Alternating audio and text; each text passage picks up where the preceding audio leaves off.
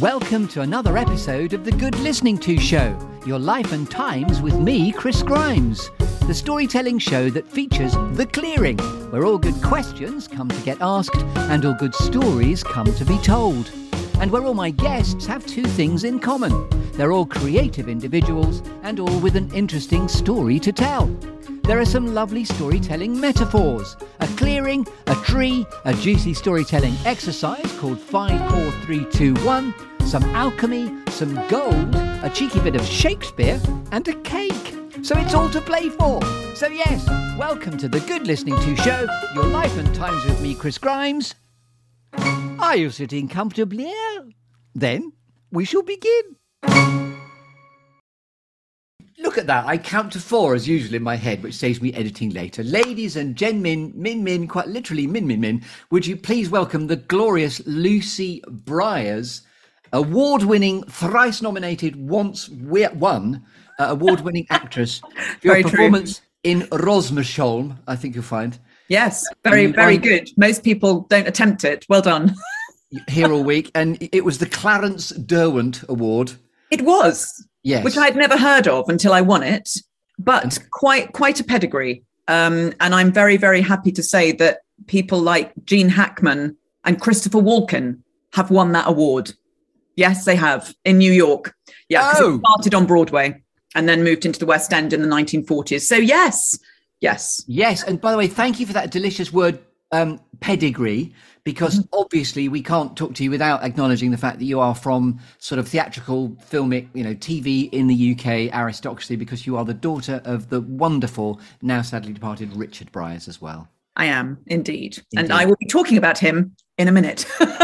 And you've said some really, and, and please do mention the wonderful um, moniker he learnt for himself because of his love of wine later on. I will. I Thank will. you so much.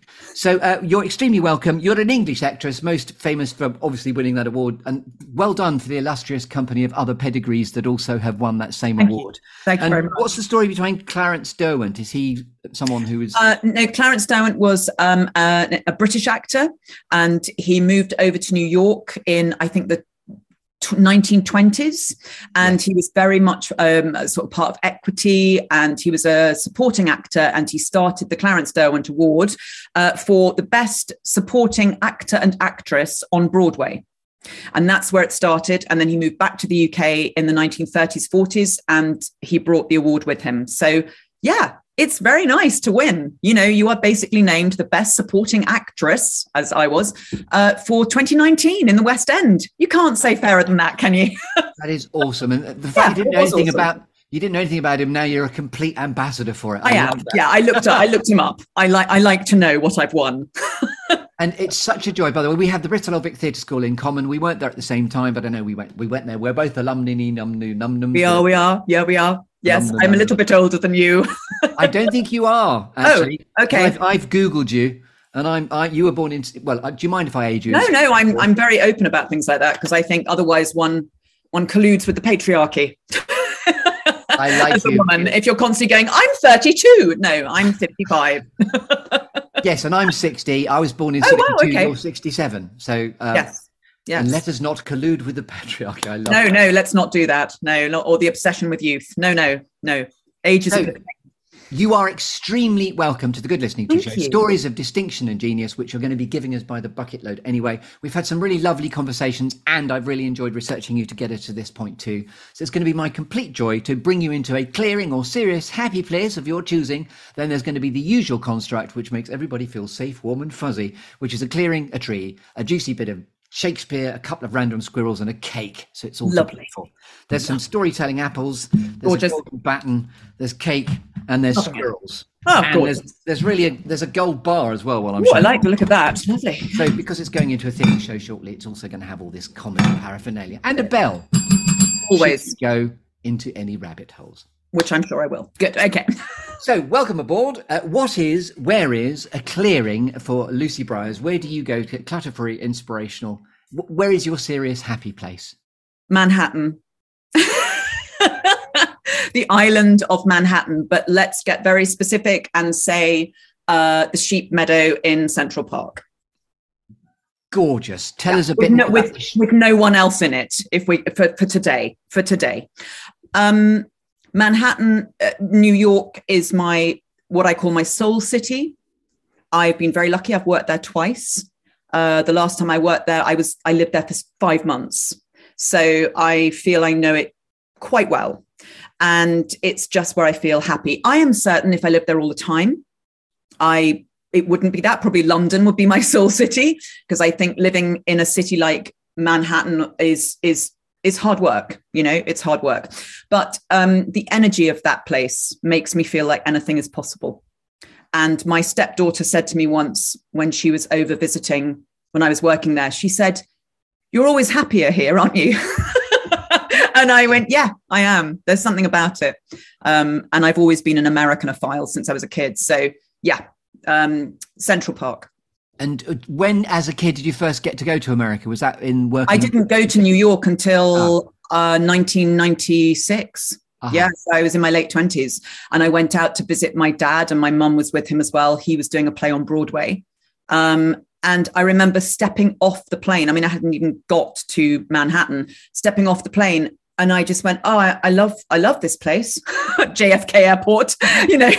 and um, yeah, I and there's that cab ride uh, the, I mean, I now kind of go by public transport because I know how to do that now. But the first time I got there, the cab ride when you suddenly see Manhattan on the horizon, yes. and it, it, for me, I've watched so many American movies in my life. I I was obsessed by Starsky and Hutch and Six Million Dollar Man and Kojak. I mean, I know they're not all set in New York, but I was obsessed by America as a kid.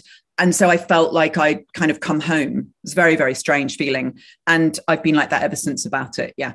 And as a self-professed Americanophile, as you very deftly put, have you ever done that sort of um, Hollywood LA thing where you've gone to yes. hang out in LA?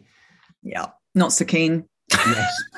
no, um, you know, uh, we have friends in LA. They've actually now moved to New York, which is great. But um, I did do the pilot season when I was about yeah. 42, uh, which was deeply soul destroying. Um, uh, uh, although what I found very funny was I would turn up for meetings and I actually had a casting director say this to me. I'm going to do a slightly dodgy American accent now. She went, What I love about you is that you're 42, but your face still moves. I'm not joking. And I was like, Okay. She said, You've had no filler. you've, you've had nothing. And I went, No, I've had, it's amazing. I was like, okay. That was, that was the, the, travesty of Botox was light camera in action. So yeah, yeah absolutely. So, so yeah, I, I, I realized that was probably the pinnacle moment where I realized this city is really not for me. Um, but um, I do love San Francisco and I love San Diego, but uh, LA uh, is is a tricky place. I think. Yes, it's a tricky place. It's got a weird environment, energy to it because you've got a lot of people who are desperate. you know, I can confirm yeah. that your face is still moving beautifully. Thank you. Yes, still no fillers, day. guys. Still no fillers. Occasionally tempted to lift the jowls, but still no fillers. I'm not going to do it. I promise you. Wonderful. So um, you said very beautifully as well. You want to be on your own, and you called it the Sheep's Meadow, did you? Sheep's Meadow, yeah. It's a kind of massive bit of clearing, like green grass in Central Park, the south end of Central Park. Yeah, I, I mean, if we're going to be, you know, peaceful and groovy during this thing, then no, I don't want anyone disturbing it. It's a huge area. I'm being very selfish. I just want it to myself at this time. Yeah. It's taking me down a rabbit hole of um, the sort of gangs of New York when it used to be a sheep meadow. Yeah, yeah, that's absolutely, absolutely, yes, yeah. You, so, wouldn't mind too much if someone like Daniel Day Lewis turned up, obviously. Uh, well, he, uh, yes, because he'd be far more interesting than me. So yeah, so Daniel, please, please carry on, carry Sorry, on. You, you, you, don't want to be upstage. We'll stop that. No, no, no, no, no, no. Although he is, a, he is, yeah, a BOVTS alumni. Yes. I was very struck with. He is absolutely astonishing, but he can't possibly have learnt uh, what he does at the Bristol Old Vic Theatre School. no, it isn't that kind of school, is it? No, no, it isn't. No, but you know, it, it gave me a huge amount of. I always describe that the approach of that school as it was like being given um, theatre a theatre school buffet that you yes. could literally just pick. There was no methodology, and I really loved that about that school. Yes. And and so I approach each job totally differently. I don't have a method that I, yes. I oh right now I do this character work and that I literally approach every job in a slightly different way, and that I think was the most valuable thing that I took away from Bristol. Yes, and uh, uh, you know when we have to start again, you know there's that always that imposter syndrome in all actors. We think, oh God, will my method, however formed or unformed it is, Yeah. will it ever work again? Yeah. yeah. Or will I ever work again? Yeah.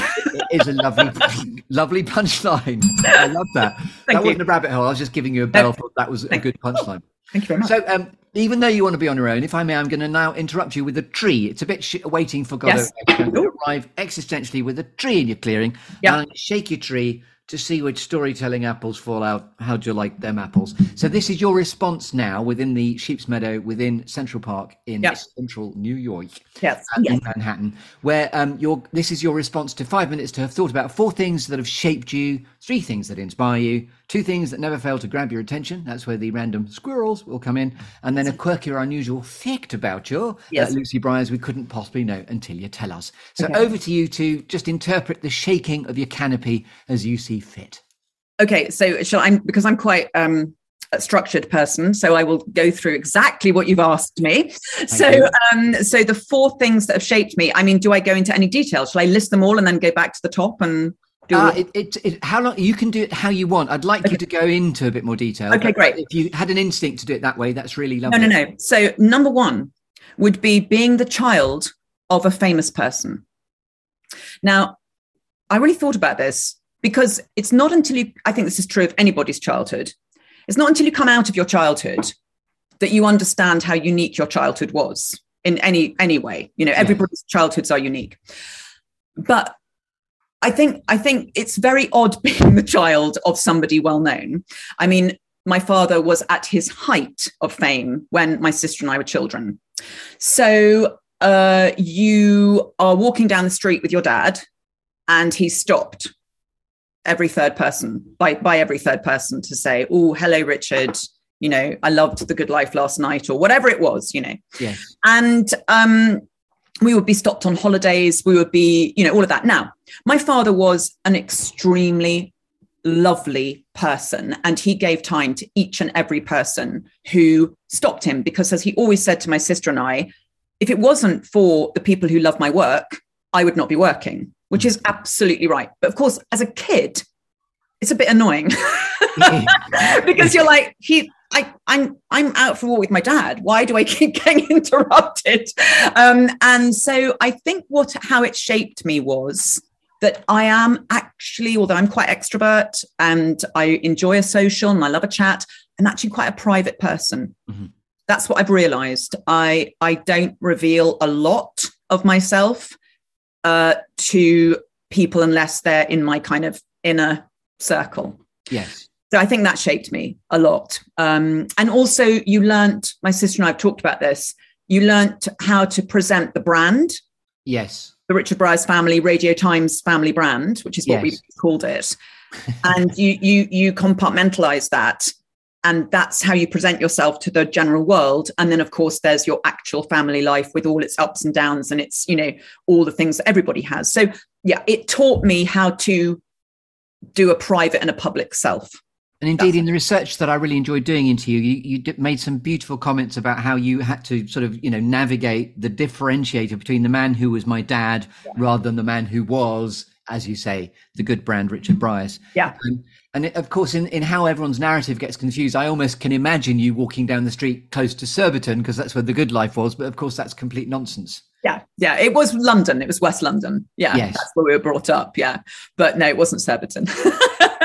and you, you may talk more about this, but also the other thing I, I was really interested to ask you about was that your your the way you've handled the grief of it, your profound sense of both absence and presence. He's still there, obviously, but absence and presence. Yeah. And then you said particularly when you're working in theatre, which I find really interesting, almost like an angelic presence.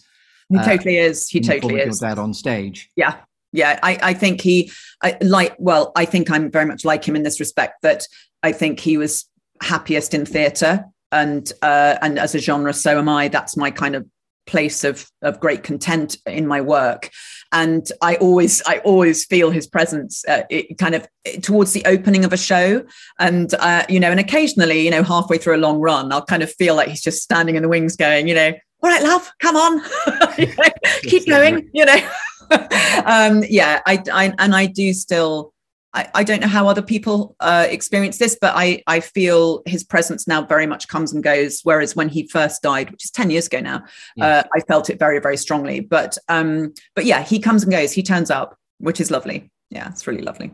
And maybe you'll talk about this as well, but I was also really struck with you describing your dad cupboard. So you've got a cupboard you go to when you need a top up, if you like. Yeah, how lucky, how lucky am I that I have my dad on like 50 different DVDs? I mean, how how extremely lucky is that? So yeah, if I need to just see him move and talk, um, I will just go. It's usually an episode of Ever Decreasing Circles because he was so genius in that, and um, it's just lovely. It's just lovely to see him and and just hear his voice. Yeah, how lucky! I I just I just feel very privileged that I'm able to do that. And just while I'm there, the other thing that I I was really struck by was you you reported that when he died, your mum and you re- uh, received, and I, I, gather your mum's no longer with us either. Is that right? No, she died a year ago. Yeah, um, yeah.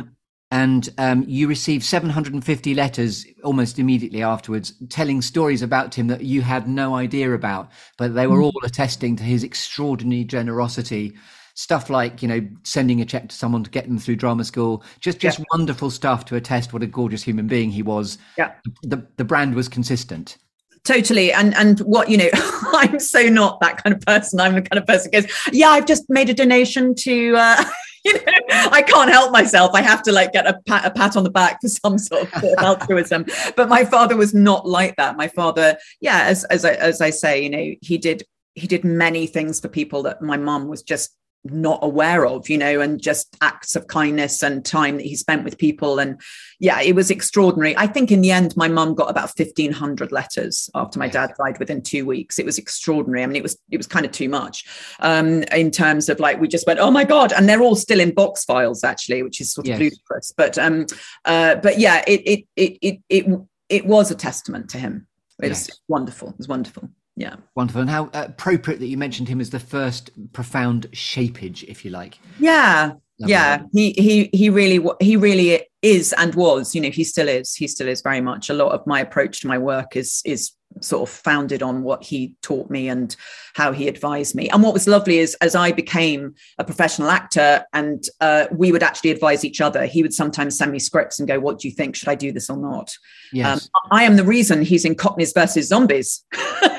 of course you are. because I read it and, and my mum was like, there's so much swearing. And and I just and, and my dad was like, there is a lot of swearing. And I went, Yeah, but it's going to be cult. You've got to do this. so, Wonderful. So he did it. Yeah. yeah. And is it your sister you talked about as well? Um, has she gone into acting as well? My sister uh, trained at LAMDA to be a stage manager and yeah. uh, worked her way up to be a company manager in the West End. And then she had kids. And so she took time out to do that. And then uh, when her kids left home, she brilliantly retrained to be a primary school teacher. She is about to retire. I don't blame her um, because my God, my God, how hard they work. Um, but yeah, she, she, um, she she started out in theatre and then you know has but i think being a teacher is almost like being a performer Exactly. Yeah. And my daughter's just recently trained as a primary school teacher, so that's oh, very wow. resonant. And yeah. I love the fact your, your sister gave it up to go and stage manage a family instead, which is she did indeed. She did indeed. Yes. so um, we're we're in the canopy of your tree, deliciously yes. talking about the second apple now of uh, Shapage. University. Um, so I went to a very very privileged private school in London and I about I think uh, something ridiculous like 75 or 80% of my year went to Oxford or Cambridge. Okay, that's what you were supposed to do, really, from my school. And because I wanted to be an actor, I kind of didn't want to go to university at all. But my parents were like, You are going to university. So I was like, Okay. And I think now they'd be different because, of course, now you can't get grants for more than like you know we can't really get grants very much at all nowadays but let's not get into that um, but in in those in my t- time uh, my young days i was very lucky as we all were to that we could get grants like for quite a lot of further education so i went to lancaster university and I was the second pupil from my school to have ever gone there.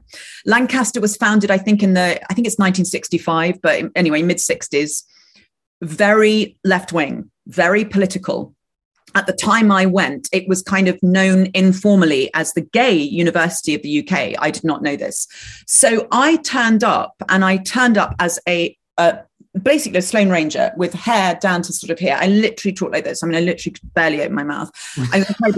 I mean, my father said to me once, he said, I've spent thousands of pounds on your education. I can't understand what you're saying. Because I was literally like, I don't know what you mean, Dad. God, you're so like ridiculous. Um, so I turned up to this left wing, highly politicized um, school. I think there were about three or four percent of the students came from private education, everybody else grammar comprehensive. It was incredibly tough because I also came with I have a famous parent. Yes.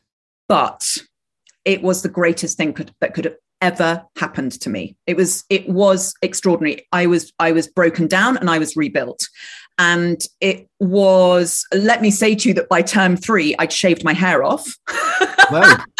and dyed it orange. And by the way, it was, an, it was an eclectic subject. You went to theatre and sculpture. I'm I did. I read theatre and sculpture because uh, Lancaster is one. I don't know if it still does this. I hope it does. It's uh, it's based. It bases its degrees on an American thing where you can kind of make units. You you pick units from different subjects to create your degree. Um, so I have a degree in independent studies. That's what my degree is called.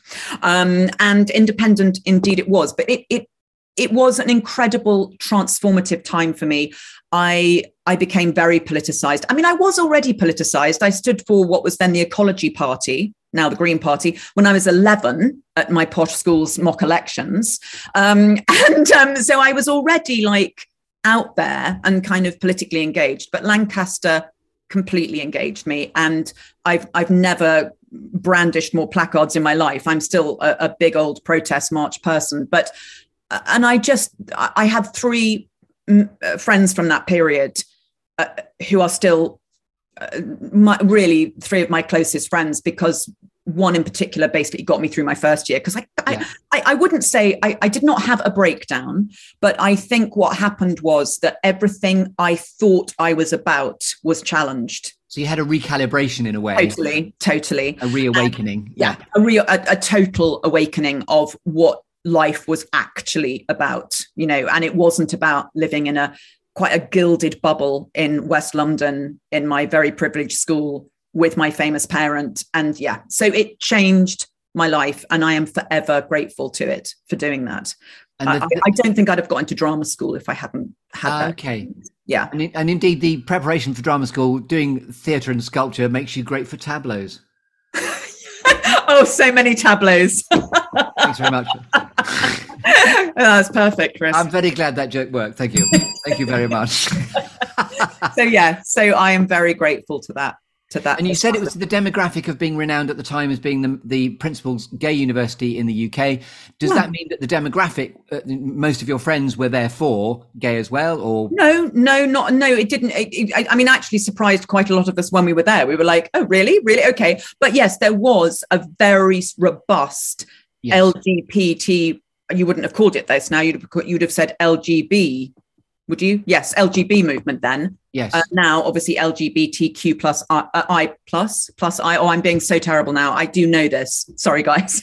LGBTQ I plus. There we go. That's it. Yes. It? Um, and uh, no, there was a very robust movement there, and um, and I became a part of that in terms of supporting my gay friends and um, actually having gay friends. I mean, nobody at my school had come out at that point when I left, you know, after A levels. They have since, um, which is marvelous. But yeah, it was it was a, a, huge education in every possible way, as university should be. Yes, you know, as university should be. And I would occasionally go to like, you know, Oxford or Cambridge to visit old school friends, and I would just walk about going, "Oh my god, it's, this is like being in the Truman Show." I know the Truman Show hadn't come out yet, but it was kind of like it was weird. It was just like being at school, but Yes. everybody was older.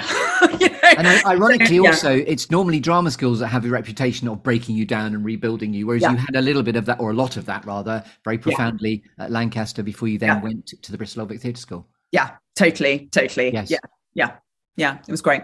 And loads great. of devised work and loads of political work, and it was fantastic. Yes. Stop, stop, stop. I could talk about it all day. Thank you. Thank you so much. So now we're up to the third apple of shapeage. Okay, so we get a little bit darker now. Uh, my divorce. so, uh, I love that. Fun times, everyone. Uh, buckle up. Um, so I got married when I was 28, and I got divorced when I was 37. And I'd been with my ex husband for three years before that. So I was, it was a 12 year relationship in all. Um, my divorce was deeply painful. I'm going to be very open about why it happened. He he left me for one of my oldest friends. Fun times. That happens more than you think, everyone. Um, yes. so, you know, um, and nobody talks about it because it's almost taboo. Um, yeah, it was a very, very, very difficult time. And uh, what it, apart from literally exploding my life, uh, because I had absolutely no idea any of this was going on. It'd been going on for about a year.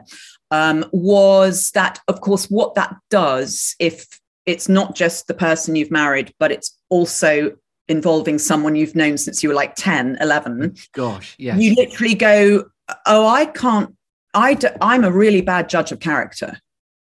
So you then start questioning everything about your life and who you've chosen as friends and who you've chosen as lovers. And I mean, it, it just imploded everything. It, it, was it was a very very very difficult time.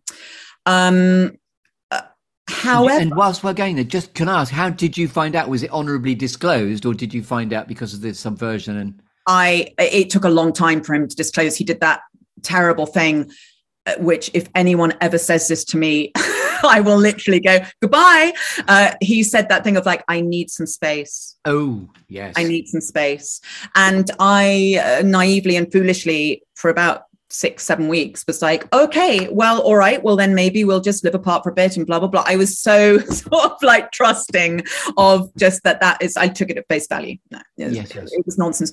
And eventually I kind of got it out of him over the phone um, and and did some very bad voice work because I screamed so uh, I was so stressed I screamed and I pulled a muscle in my neck.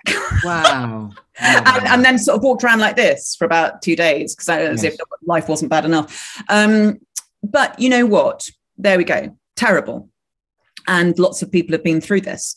Um, but what came out of that divorce uh, I would say the first year was very hard.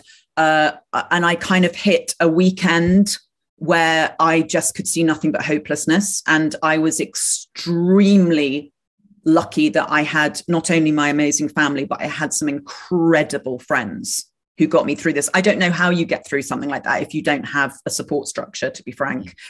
And from that weekend where I literally just went, I don't think I can get through this, um, things started to, you know, improve. And I, uh, we sold the marital home. I put all my belongings into storage because I thought I can't even think about what I want to do next. And I went and rented a room in a friend's house in North London for 18 months. I was 37, 36, 37. And I was, it was like I was back being 22. and the most extraordinary thing happened that I just got lots of work because I didn't care. I was so brave because everything was so gone.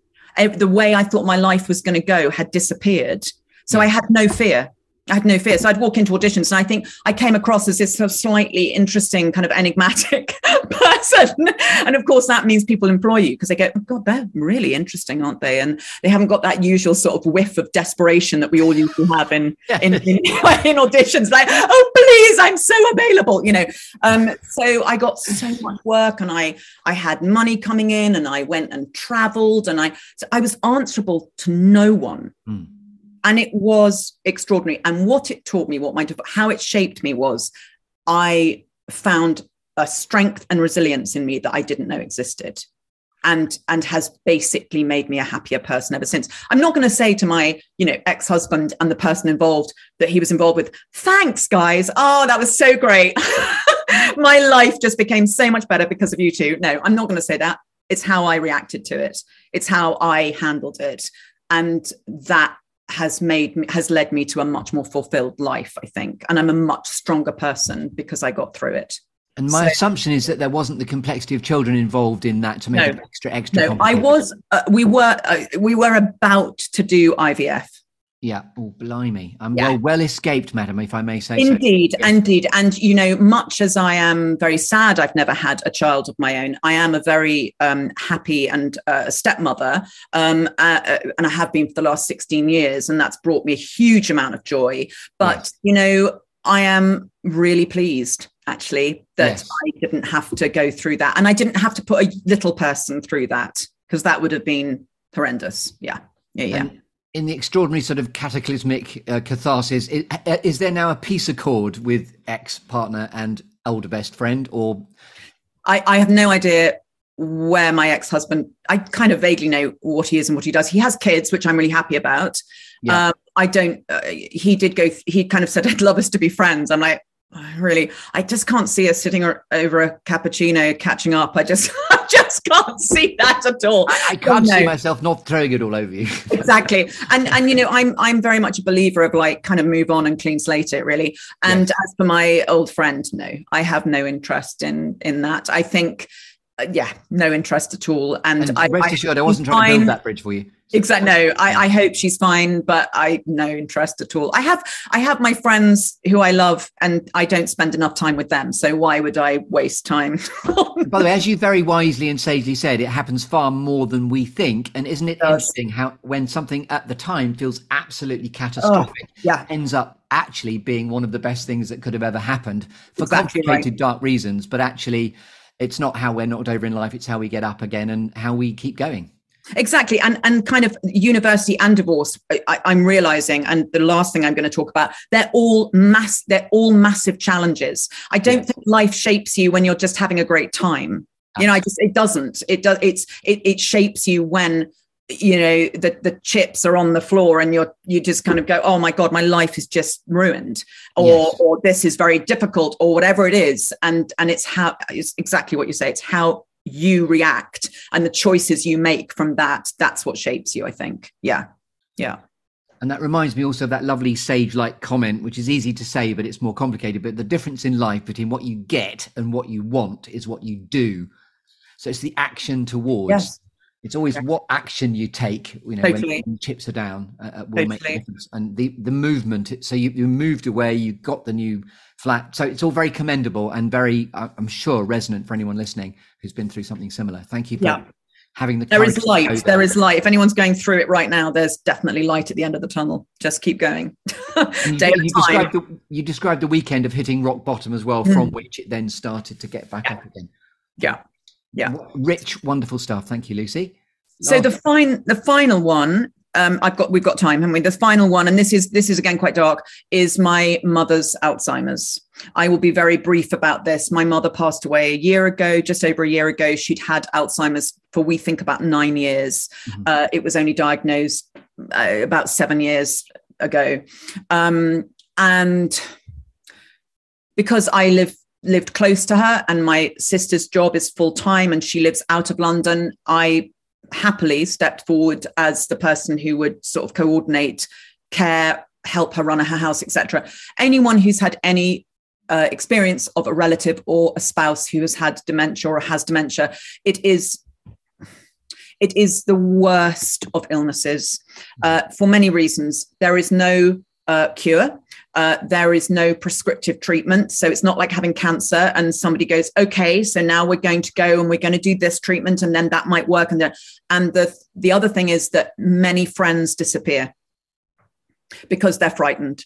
So again, uh, and I, my mother actually said this, you know, and by this point she had Alzheimer's.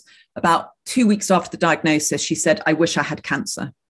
wow. Actually said that. Yes. Yeah because everybody kind of not everybody she had some amazing friends who stayed put right till the end but a lot of people disappeared Mhm. and uh, w- also the wonderful national health service which is just about still standing uh, they don't have the funds they don't have the the capabilities to help you after diagnosis so you are truly left on your own And Um, reading yeah. between the lines as well, as we know, it's the great detetherer because people are detethered from their own sense of being and it detethers friends. It just un- untethers everything.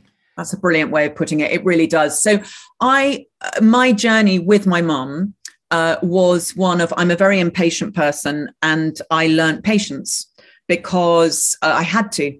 And uh, about for the first year after a diagnosis, I was impatient with her because also I hadn't quite accepted it that my amazing, intellectually robust and brilliant mother, who mm. I'm very, I was very close to, um, uh, was going to disappear, was going to sort of slightly flake away in front of me. And so she did, she used to do these things. And, and I learned, I learned how to enter her reality. I learned how to accept her illness. I learned to be patient, all these things, which you know, as I say, I'm a really impatient person, which was incredible. But there were things like she very early on, she would do this thing. We'd go for a walk, and she loved dogs as I love dogs, and she she would bark if she saw a dog. She'd go, and at first, I just found it so embarrassing and like oh my god my mother is barking because there's a labrador coming towards us and after a while i was just like i just barked with her you know i was just like okay this is how my mother's reacting to this dog and we're just going to bark together and that's going to be great and I do think there needs to be more awareness generally. And by the way, there's a lovely comedy improvisational strategy, which is if in doubt, join in. So the fact your yes. mum's barking and she's barking, so let's get barking. Let's get barking.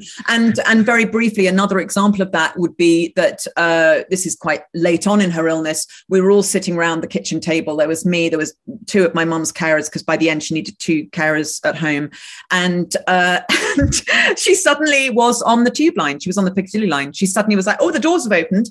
And by this point, I was so into improv. by this point with my mother. I was like, okay, we're diving in. I say, what doors, darling? And she went, oh, Gloucester, Road. We're at Gloucester Road. So I went, okay, we're on the Piccadilly line. So we, we went into town. We went into town and we got off at Green Park because my mother decided we were going to the Royal Academy. And we went, we went, and then I took her into the sitting room and we looked at the paint pictures on her sitting room wall as if we're in a gallery. And then we got back on the tube around the kitchen table and came home. How it's absolutely marvelous. Yes.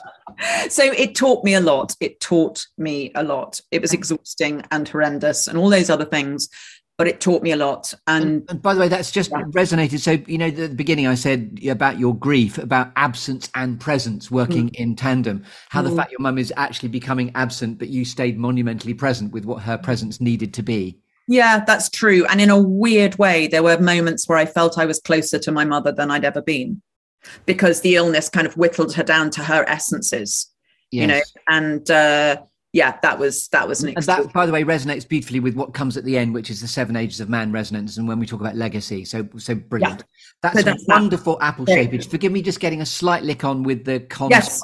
So yes. now we're on to three things that inspire you, please, Lucy. Okay, I'm going to be really quick with this. Okay, sure. uh, the first thing that inspires me is great acting. I love watching great acting. I've just finished Succession which uh, is is a, a, a, work of art and i love to watch especially on film and television because uh, those are genres i still kind of i still have massive imposter syndrome in even though i've done quite a lot of them i still turn up on set going i, I don't think i can do this really I, watching those actors great yeah. if you haven't worked for if i haven't worked for a while i actually love to watch something like that and it yes. reminds me of why i do what i do and why yeah. i love do what I do. Great. The other, the next inspirational thing I find is art because I did sculpture at university. I don't do this enough, but I love going to art galleries. I love just wandering around and just you know absorbing painting, sculpture, anything. It makes me calm and it makes me very very happy. Um, and finally, travel. Yeah, and by the way, is the art an eclectic mix of all art, or are you to are you honing in on a particular type of gallery? You prefer? no, I kind of I kind of love everything. I'm not a big one on. Um, I think I'm more modernist. I love sort of anything from kind of mid 19th century onwards. Mm-hmm. Uh, I I'm not. I don't like. I find religious painting quite creepy. Yeah. I do. I just kind of, I don't know why. It just makes me feel a bit like, um, we'd just been to um, Granada in Spain and we walked around the huge Catholic cathedral and it just freaks me out. It just, any, anything like that just I, I, don't know why. Very strange. Probably need some help on that. But anyway, yeah, uh, I, I'm I'm probably more modernist. I love kind of mid 20th century, all of that. I love David Hockney. You know, yeah, I, I'm I'm quite eclectic. Um, so and finally, travel which I'd sort of slightly lost the habit of because of the pandemic. And I'd lost a bit of courage on that because I was clinically vulnerable because I have a weird blood disorder. But um, I did actually do the most amazing four months of travel with my ex-husband about two years before we got divorced. um, and oh, uh, that was memories. I know. Well, they, do you know, they weirdly are, and yes. I'm still really happy that we did that. We we traveled to South America, we traveled to Australia, we went to Japan. It it really was fantastic, and it still feeds me. So I think travel is hugely important and inspirational if if one can do it it doesn't you don't have to go that far either i don't think you know it's just a, a, bit of wisdom that relationships aren't necessarily pointless just because they've ended. They would have had great memories and great oh my God. absolutely. not that you ever said that but i'm just no no no no no. A, a healer friend of mine said to me the reason you were with your ex-husband was he taught you how strong you he's shown you how strong you actually are. Wow. Yeah yeah. So That's a lovely go. cherry on the cake for, it is, It's pretty that. good. So yeah, those are my inspirationals. There we go. Great acting, art, and travel. There we go.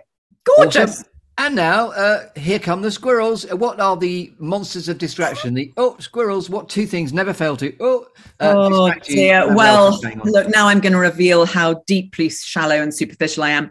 Uh, the first one is Ryan Gosling. there we go. I Just mean, from an eye candy point of view, everything about the man Ryan Gosling. On. come on now. And you know, my partner, God love him, uh, he respects and and is very patient about my love of Ryan Gosling to the point that when Blade Runner 2029 came out, I mean, he's a massive sci-fi fan, so this was for him as much as me. Uh, he booked us to see it at the IMAX in Waterloo. Big up close, love that. What, what a happy girl I was. I mean, yes, great cinematography, um, but yeah, that was wonderful. And the other thing is, um, and I know we're coming on to cake, but the other thing is red velvet cake. If Ooh. that kind of wafted past me, I that I'm You're gone. Off. Love Although that. I am recently now under what I call the think Clint.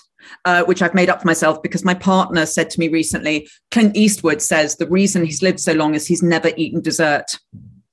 That's great advice. I love yeah, that. and and I'm swear I swear I now do it. I'm now like, okay, we're at a restaurant and we get to the dessert menu. I always look at it because I have this kind of Calvinist sort of self-flagellation thing about me. I always go and then I go, no, because Clint Clint wouldn't. What would Clint do? What would Clint, Clint do? wouldn't Clint have wouldn't have that chocolate brownie. He just wouldn't do it. So yeah. So uh, but if it was my birthday, it would always be if it's my birthday red velvet cake. Yeah. So Love those are two distractions. They're very shallow. I'm terribly sorry. There's nothing. And have we found ourselves sort of creepily up close to Ryan Gosling in our life yet? Or sadly no? not. No, sadly not. Because on um, your Twitter feed, I noticed you you'd found yourself at the um the the premiere of uh, Mission Impossible. Well, not the premiere.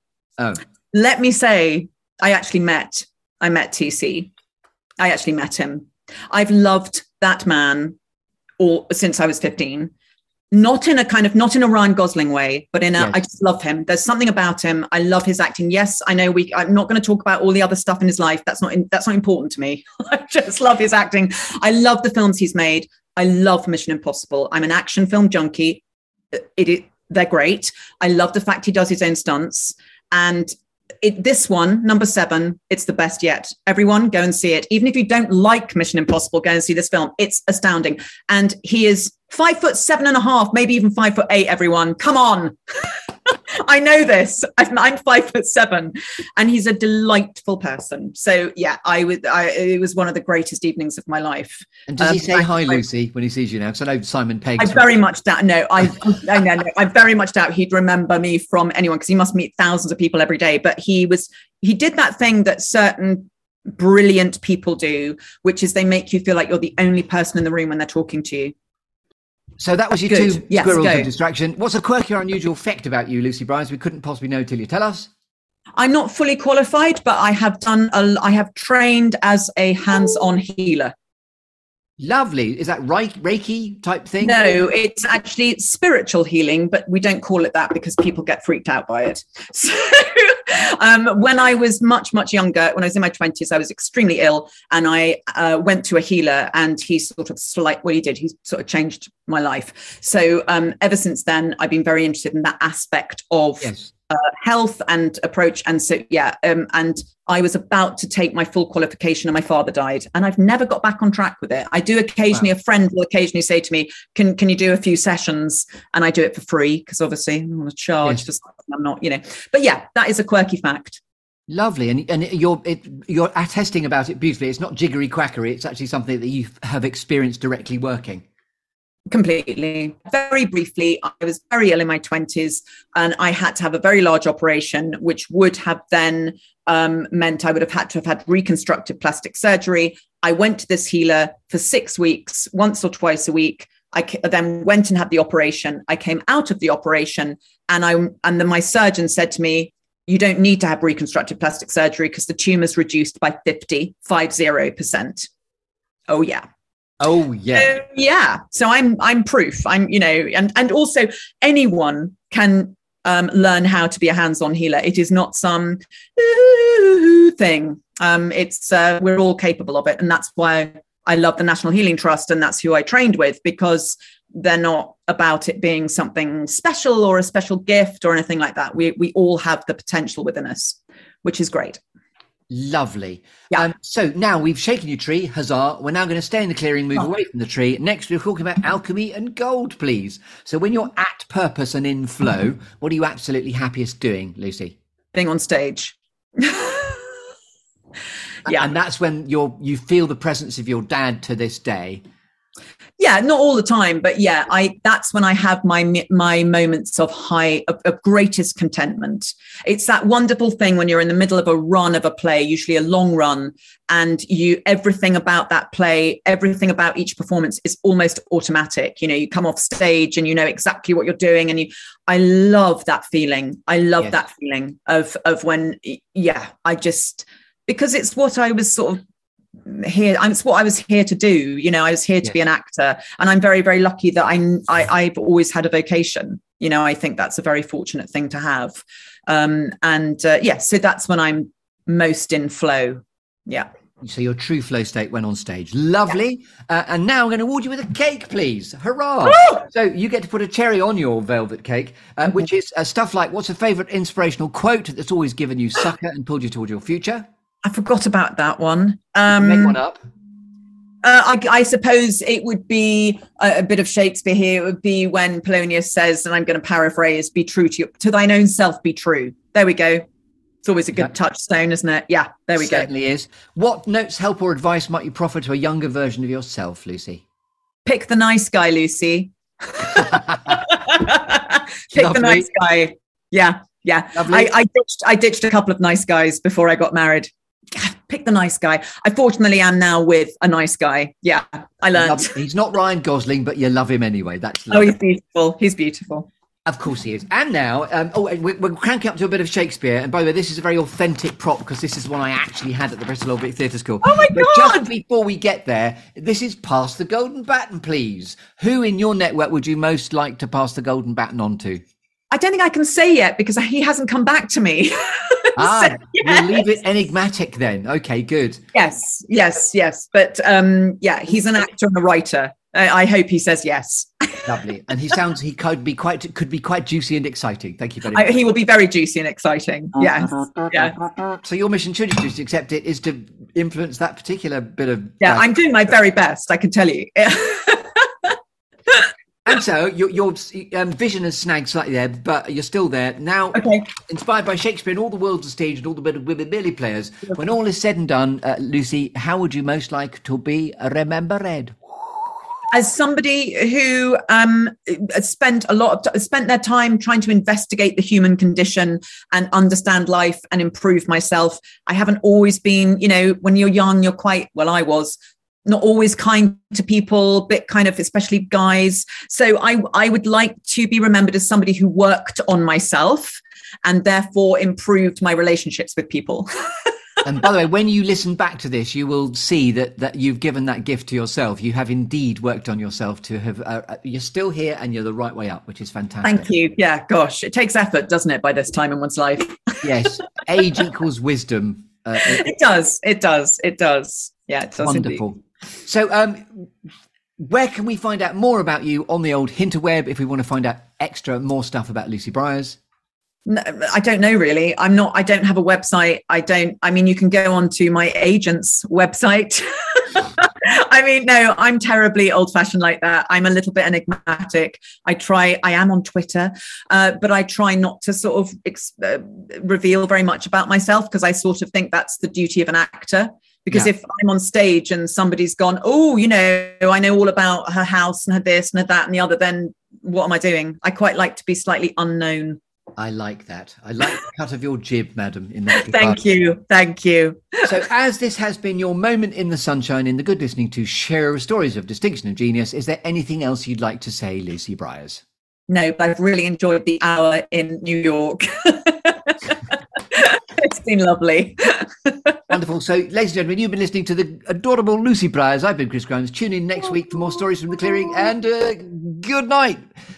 You've been listening to the Good Listening To show here on UK Health Radio with me, Chris Grimes. Oh, it's my son. If you've enjoyed the show, then please do tune in next week to listen to more stories from the clearing. If you'd like to connect with me on LinkedIn, then please do so. There's also a dedicated Facebook group for the show, too. You can contact me about the programme, or if you'd be interested in experiencing some personal impact coaching with me, care of my Level Up Your Impact programme, that's chris at secondcurve.uk. On Twitter and Instagram, it's at that Chris Grimes. So until next time, for me, Chris Grimes, from UK Health Radio, and from Stan, to your good health. And goodbye. So, Lucy, could I get your immediate feedback on what that was like to be curated through this journey in this structure? Yeah, it was really lovely. It was, I really liked having a structure because for me, I can wibble on a bit. so it was really good to kind of know that the bell would be wrong and I'd, I'd got my little preppery prep, prep prepped notes and things like that no it was great it was really good i really enjoyed it and i really enjoyed um uh prepping for it actually and thinking about it especially the things that have shaped me yeah yes really. lovely and thank you so much for all of that due diligence and working very hard to come up with some really spangly fantastic answers really lovely conversation Pleasure. It's a pleasure. And thank you so much for knowing that I'm trying to grow it. So whoever you can pass it on the golden baton to would be really appreciated. Thank you very much. Yeah,